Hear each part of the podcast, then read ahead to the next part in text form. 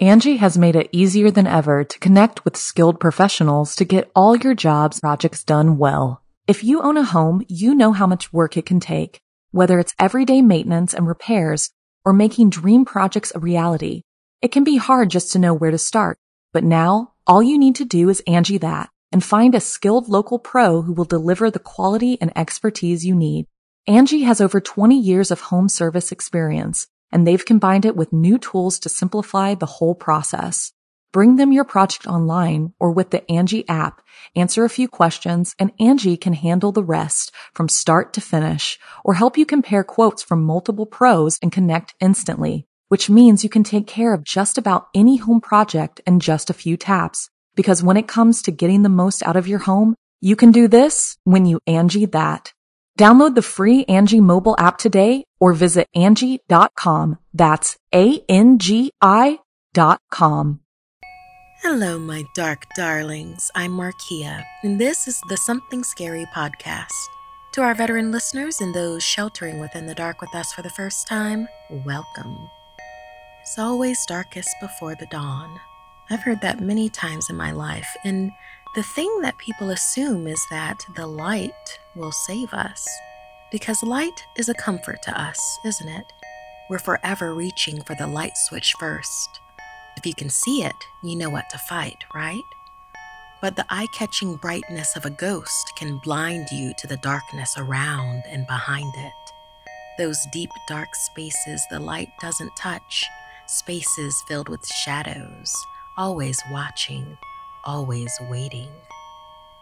First, a real-life encounter with a creepy pasta monster. Next, a picture is worth a thousand screams. After that, a Filipino legend guides us to fortune or doom. And finally, the final light speaks in the classic creepypasta, Gateway of the Mind. I receive hundreds of creepy story submissions every single week. As always, the first story you hear is one that we've chosen to animate and post over at youtube.com slash snarled.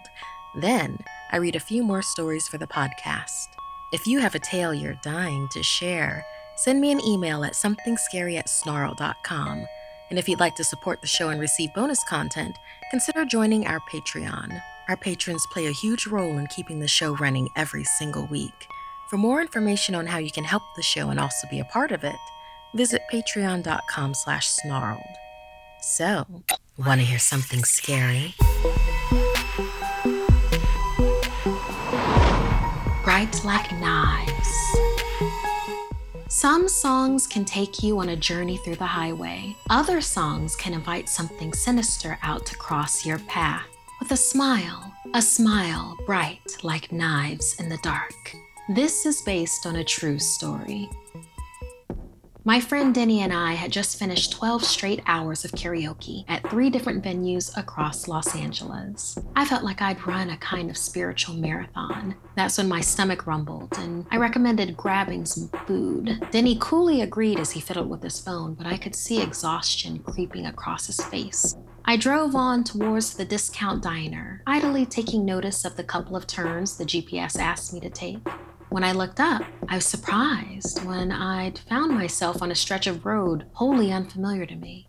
The long stretch was four lanes wide and dotted by street lamps on the passenger side every half block or so. In the moonless night, the lights made the road look like a hallway of shadow, punctuated by cones of orange-yellow light. With each street lamp passed, I grew increasingly uneasy about being the only car on that sparsely lit stretch of road. No headlights ahead or behind. And if it wasn't for Denny sitting next to me, I might have actually been scared. But that was before I saw it. Coming up in the distance, less than a mile away, I noticed the black outline of a person shuffling slowly across the road. The shape moved along the dark space between two street lamps, but I could see their silhouette shambling. I narrowed my eyes and turned to attention, observing the shape's slow walk, realizing it looked more and more erratic. The deep shadow it was in made it hard to tell much, but the limbs, they didn't move right. Its arms waved in slow arcs, up, then down, first one, then the other. Its legs didn't step one after another, more like joining together than separating apart. A slow chill crept up the back of my neck and spread across my shoulders in icy waves. Both hands tightened the wheel, trying to push back the goose flesh spreading down my arms. Then I dropped my speed to a near crawl without realizing. "What's up?" Denny said. "I need to slow down or else I might hit this dude on the road," I said. Denny finally looked at the road and sat up. "What do you mean? Wait, who's that and what's he doing?" As the car lights washed up on the figure's feet, I could see normal sneakers, but they were pointed away from us. Then I could see they were doing a kind of sideways crab walk, legs joining together before taking another step and long, exaggerated arcs. But if this person could sense a car approaching from either the headlights coming towards it or the approaching sound of the engine, they gave no notice. The figure kept its steady shuffle, all while facing away from us. The car's lights rose to the shape's torso as it continued to flail its arms with each step, up and down like languid snakes. Unable to take my eyes off the shape now, the car lights fully put it into view. "Who the hell is this person?" Denny's voice dropped to a whisper. It was then, as if it heard us talking, the shape raised up both its arms, forming a halo around its upper body, and in one fluid turn, picked up its right leg and swung around in mechanical pirouette, like a jewelry box ballerina. With this motion, it turned to face us. My arms locked and my hands gripped as if to choke the wheel. I felt myself veering into the next lane, trying to give it a wide berth, and for only a second, the car's headlight glow had made its face visible in spite of the night. Teeth. It's all teeth.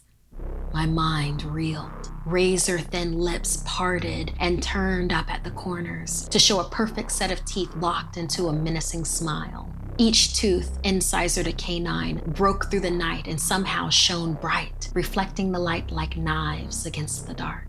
And though I was transfixed by this impossibly big smile, my mind scanned the grin for something that would reveal the figure's intentions. As we passed it on the right, I struggled with what else I saw. Above the all-too-big grin, past a nondescript nose to lock on its eyes. In place of normal eyes, twin black pools stared back at mine, as if each pupil had overflowed, spreading its darkness to the corners of its eyelids, threatening to spill even beyond that. They shimmered with the orange light of the street lamps. I had stopped completely. When had I put my foot down on the brake? When had I turned off the car, for that matter?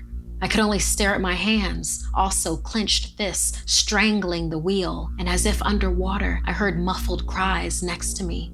Was Denny yelling at me?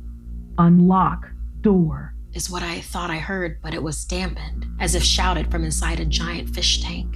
My ears followed the sound of a softly rapping knuckle against the driver's side window. And as I looked up to my left, I saw the final street lamp's light. And if somehow darkness could glow, that's exactly what the shape's eyes did. The dark pools I had dared to look into hovered on the other side of the glass, and they expanded, overflowing beyond the natural shapes of eyes, almost gulping the final light. And the last thing I remember was teeth, perfect teeth, and a giant, humorless smile. A police siren scream startled me awake. Red and blue flashing lights shone bright in the breaking dawn. Regaining consciousness, I felt as if I'd been dragged out of a lake. But then I realized it was my own sweat that had drenched my clothes. I was still on the road, still in the car. That's when I looked over to the passenger side. The door was nearly pulled off its hinge, its metal frame slightly warped and pulled back as if peeled. Broken glass sparkled where Denny had sat, but the chair was empty. In its place, jagged glass glinted like cheap diamonds, and pooled between the broken pieces in the seat and on the floor mat was caked blood. It collected in small crimson puddles, with an ominous smear trailing out of the car onto the road, then disappearing entirely merely feet away. I never saw Denny again. Not as he was, at least. No, but there have been a couple of nights since. Times when the guards had to force their way into my cell at an ungodly hour and beat me unconscious just to get my screaming to stop, that I think I've seen Denny. Through the barred window of my cell, at the edge of the sparse prison courtyard below, engulfed by the night. Yes, I think I've seen Denny, shambling oddly, and frozen on his face is a giant, perfect smile.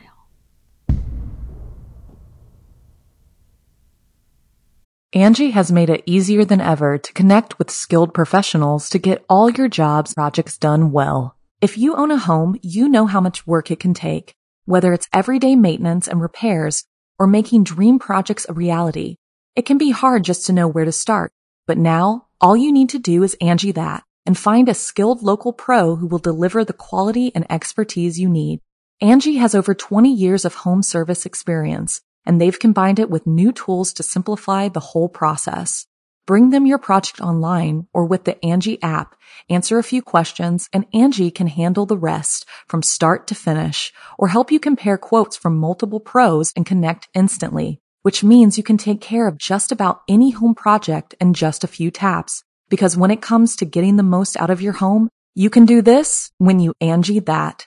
Download the free Angie mobile app today or visit Angie dot com. That's A N G I dot com. Pictures are worth a thousand words, especially when they reveal haunting truths, like in this story inspired by Audrey. The old house was majestic, covered in ivy and swirls of colorful graffiti. It was golden hour, that last hour of sun before the night would claim the sky. Celeste stopped to take pictures of this gem that rested within an equally old neighborhood rife with suburban decay. Her thirteen-year-old daughter, Mariah, rolled her eyes. Do we have to? Anita, the youngest, was out of their parked car, running toward the old house first. Celeste teasingly pushed Mariah forward, and they both chased after the rambunctious eleven-year-old.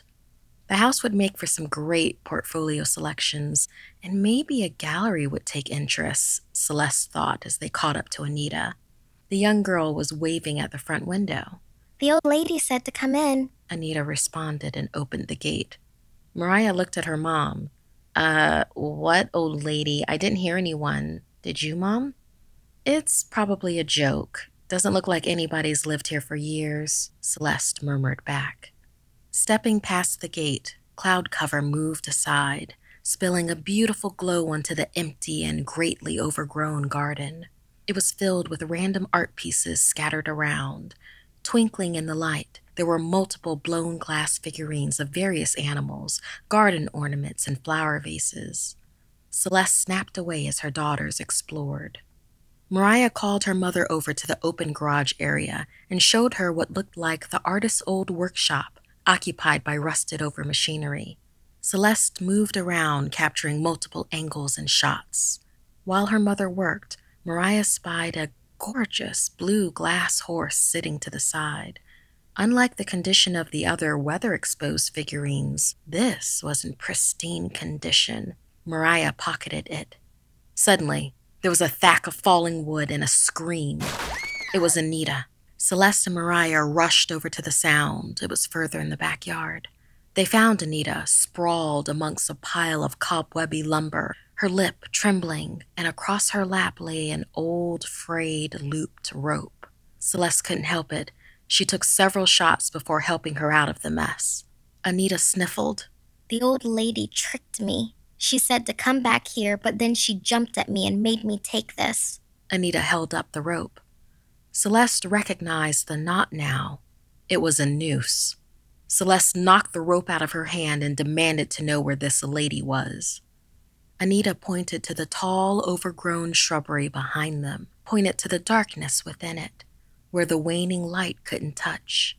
There, in the shadows, they saw two small gleams of reflected light, and the leaves moved. It was as if something or someone was inside, watching them as the light continued to fade. Mariah gasped. That's really weird. Mom, are we done? Spooked, Celeste took a few quick shots of the greenery, then pulled her girls towards the car. It was time to go. The light was almost gone anyway. In her basement darkroom that night, Celeste dipped the images and developed them into eight by tens to show her agent.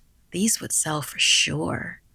That was really creepy at the end, though, she thought to herself. As the images formed, one of them immediately caught her eye. It was her shot of the house as they entered the gate.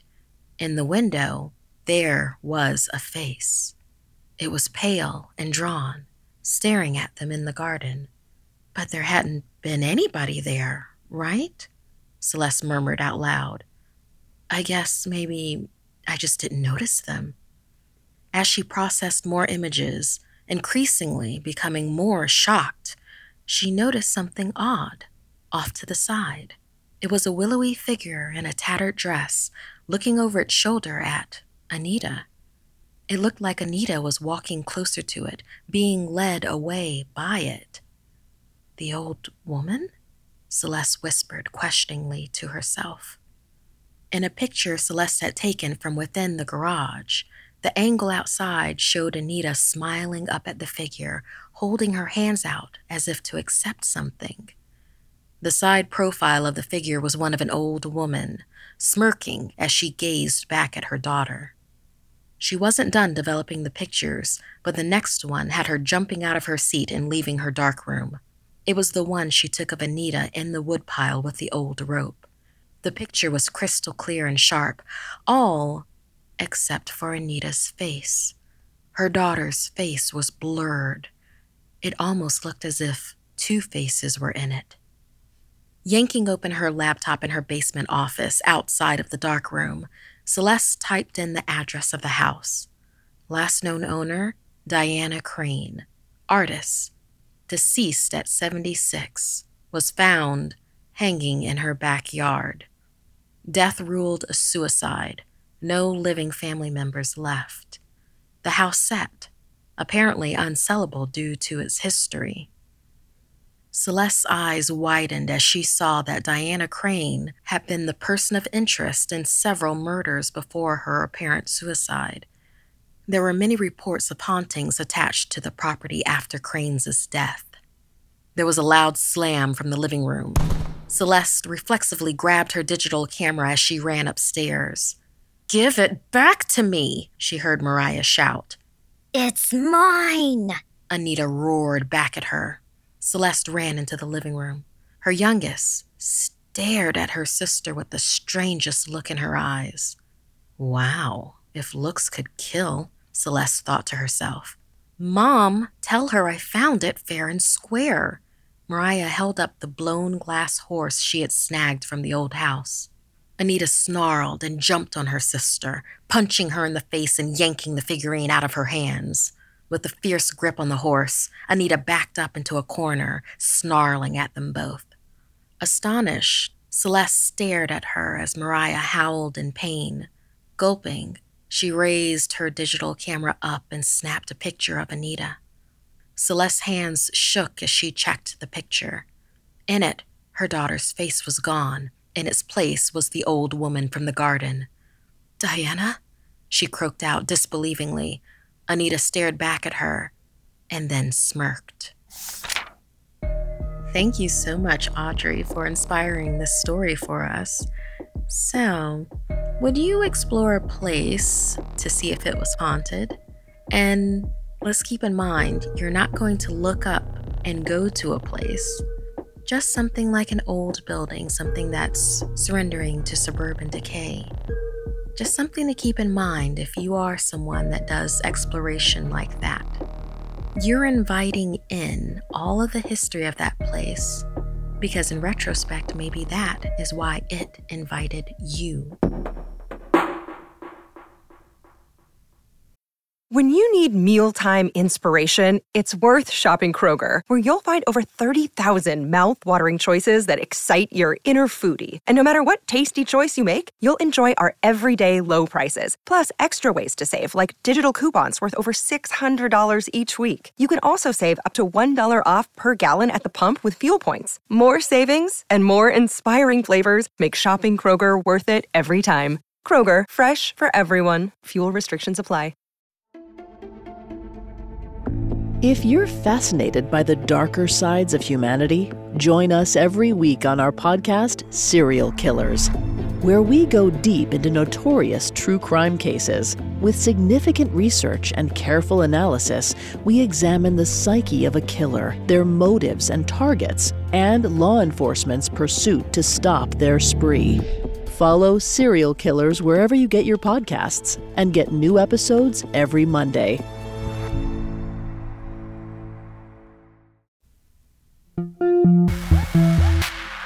Stories handed down from our grandparents can be a mixture of horror and great wisdom, like in this story of a trial by fire, told to and inspired by Thea. After a long day in the rice fields, I was ready to go home to my wife, my dearest Rosamy. It was getting late, and the sun was quickly setting as I rushed to my boat, my basket heavy on my back.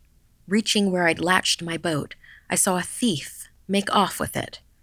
Paddling down the stream, too far away to do anything about it. I waded forward anyway, yelling at them and beseeching them to not leave me out here for Sant Elmo to find, trying to reach any kernel of decency they had left.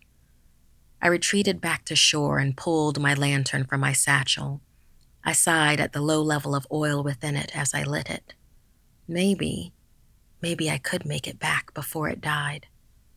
The night was moonless as I moved as fast as I could, the long way by foot to the village. I hoped I could make it far enough before my light went out, because when it did, I would have to stop. Rosamy, my sweetheart, would wait up for me, but I dare not venture further once the light died, lest I lose my way.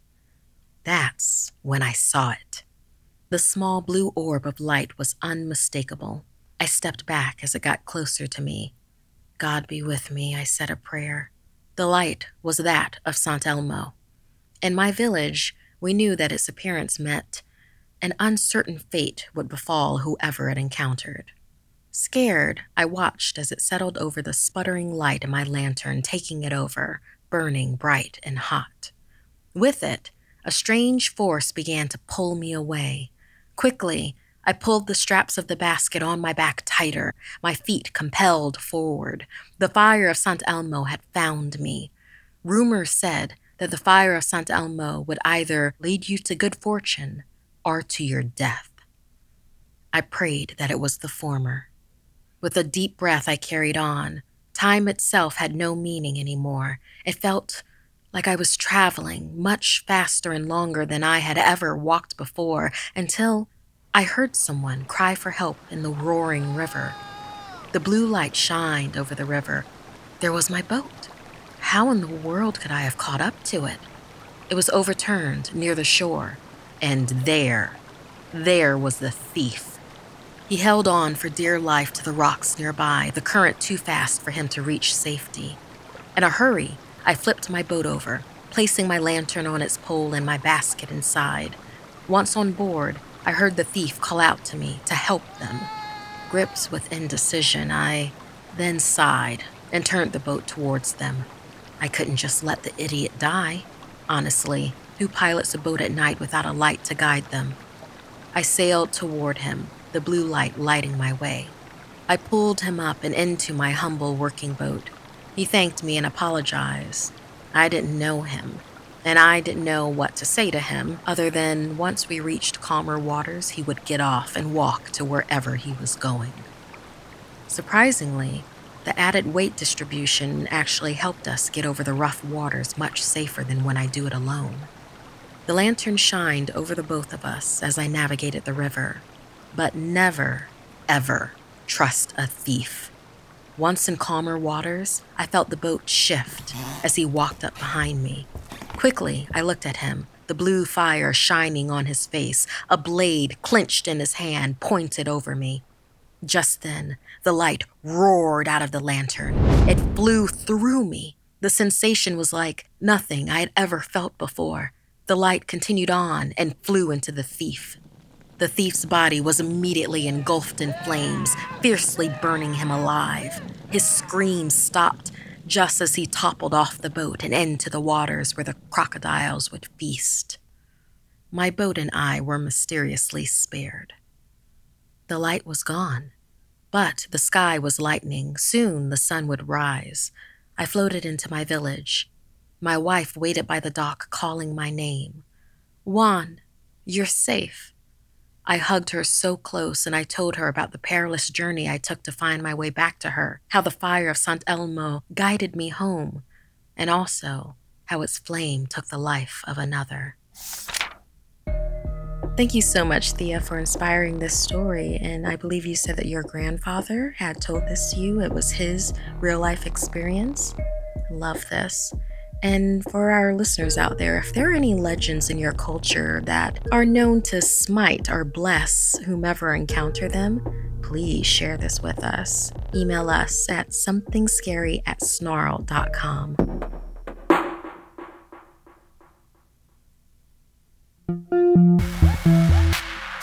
Scientists open a channel for a man to reach the light at the end of the tunnel. We find out what happens when he speaks to the voice on the other side in this anonymous creepypasta. In nineteen eighty-three, a team of deeply pious scientists conducted a radical experiment in an undisclosed facility.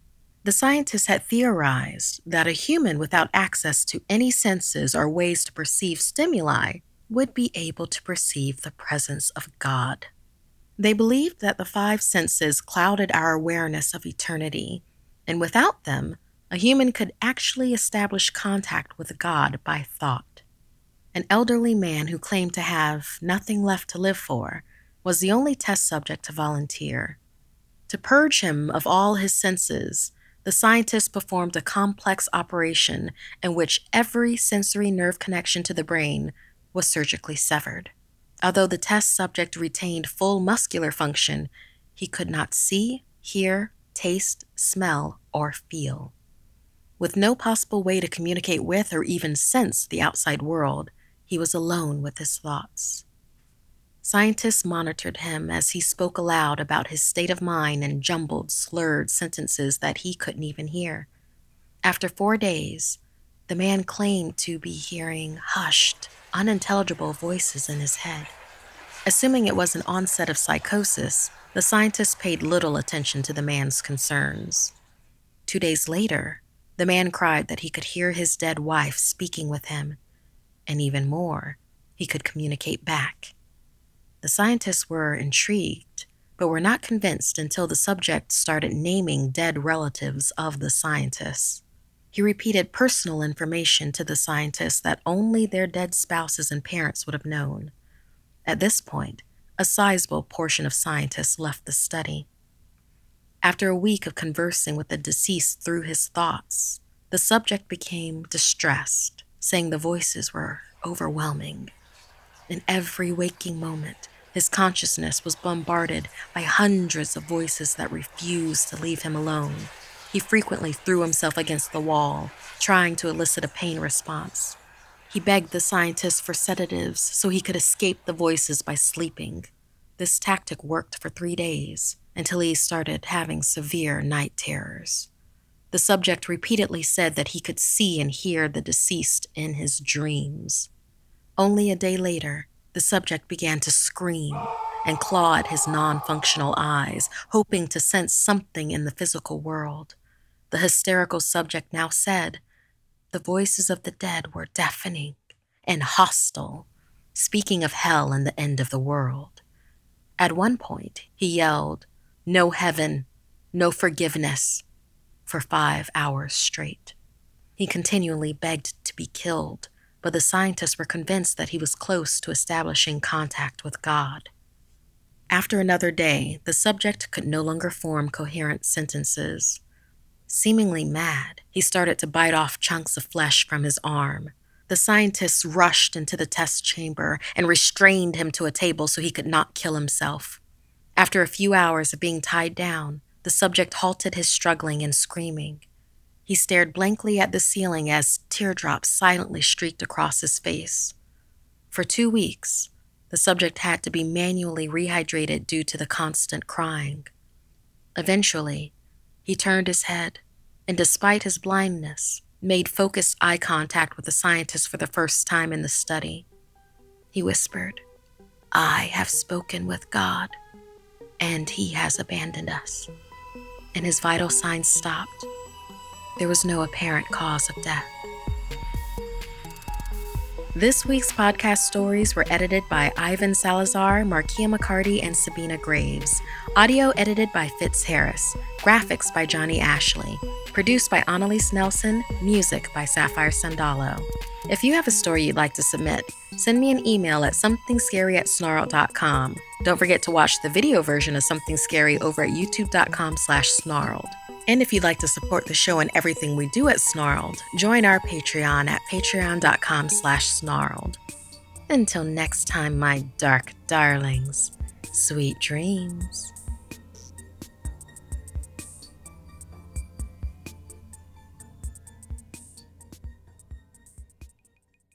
Angie has made it easier than ever to connect with skilled professionals to get all your jobs projects done well. If you own a home, you know how much work it can take, whether it's everyday maintenance and repairs or making dream projects a reality. It can be hard just to know where to start, but now all you need to do is Angie that and find a skilled local pro who will deliver the quality and expertise you need. Angie has over twenty years of home service experience, and they've combined it with new tools to simplify the whole process. Bring them your project online or with the Angie app, answer a few questions, and Angie can handle the rest from start to finish, or help you compare quotes from multiple pros and connect instantly, which means you can take care of just about any home project in just a few taps. Because when it comes to getting the most out of your home, you can do this when you Angie that. Download the free Angie mobile app today or visit Angie dot com. That's A N G I dot com.